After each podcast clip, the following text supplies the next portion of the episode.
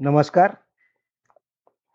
विवेकानंद भारत भ्रमण करून वेगवेगळ्या माणसं व्यक्ती यांना भेटून परत कलकत्त्यामध्ये गेले. समाधान पावले ते. भारत दर्शन झालं तिथल्या मनुष्यांचं दर्शन झालं. बोलणी झाली आणि समाधान पावलं. म्हणजे त्यांना असं एक इच्छा झाली आणि ते स्वामींकडे त्यांनी ती प्रदर्शित केली. स्वामी रामकृष्ण परमहंस यांना ते म्हणाले की मला आता देवाला भेटायचंय देव बघायचा आहे. स्वामी म्हणले दिसेल.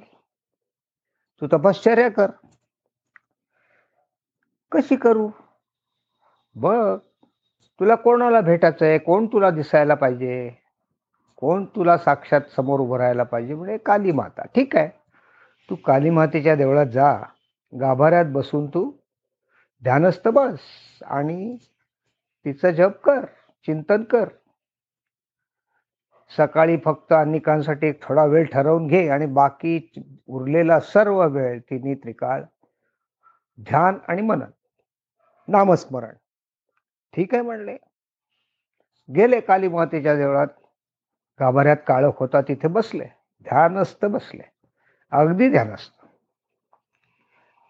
इतका काळोख तिथे होता की कोणी आला तर त्यांना पत्ता लागत नसे की एका कोपऱ्यामध्ये कोणी बसलंय ध्यानस्थ. इतका काळोख गाभाऱ्यामध्ये होता.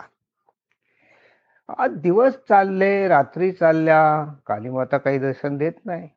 पण ते नाराज नव्हते झाले. चालू होत ते. एकदा स्वामीमध्ये येऊन गेले त्यांना फक्त डोळ्यांनी बघितलं दिला आशीर्वाद ठीक होईल असे कोण केले परत गेले. काही दिवसांनी मग एक दिवस चमत्कार झाला. प्रचंड लखलखाट झाला त्या गाभाऱ्यामध्ये. विजा चमकावाय तसा. आणि कालीमाता समक्ष अवतरली तेजस्वी रूप डोळे दिपवून टाकणार ते रूप. पण स्वामींच्या ती ताकद होती स्वामींनी डोळे उघडे ठेवून कालीमातेकडे बघितलं.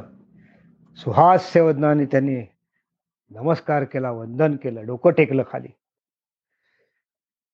आणि माता त्यांना म्हणाली वत्सा माग तुला काय हवं? स्वामी म्हणले मला काही नको. विवेकानंद म्हणाले मला काही नको. आता मी काय करीन? तुम्हाला दर्शन दिलं माझं समाधान झालं माझी इच्छित पूर्ण झालं. मी आता वेगवेगळ्या ठिकाणी तुझी मंदिरं बांधीन. वेगवेगळ्या ठिकाणी माझ्या गुरूंची गुरूंचे मठ बांधीन. वेगवेगळ्या ठिकाणी तुझी प्रवचनं करीन तुझ्या संदर्भातली. गुणवर्णन करीन तुझं. त्यात काही लिहिता आलं तर ते लिहीन तुझ्या गुणवर्णन. तेवढ्यात गाभाऱ्यातनं धीर गंभीर आवाज आला. तू कोण?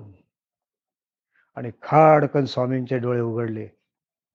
स्वामींच्या लक्षात आलं. मगापासून मी जी कबुली देतोय किंवा माझं प्रोग्रॅमिंग सांगतोय त्याच्यामध्ये मी मी मी फार येतोय. एवढं बोललो आणि कालीमाता अंतर्धन पावली. समोर पुन्हा मुहूर्त लख प्रकाश पडला एवढा अंधार असून सुद्धा आता स्वामींच्या डोळ्यात डोक्यात. पुन्हा स्वामी मा हिंदुस्थानच्या भ्रमणाला निघाले.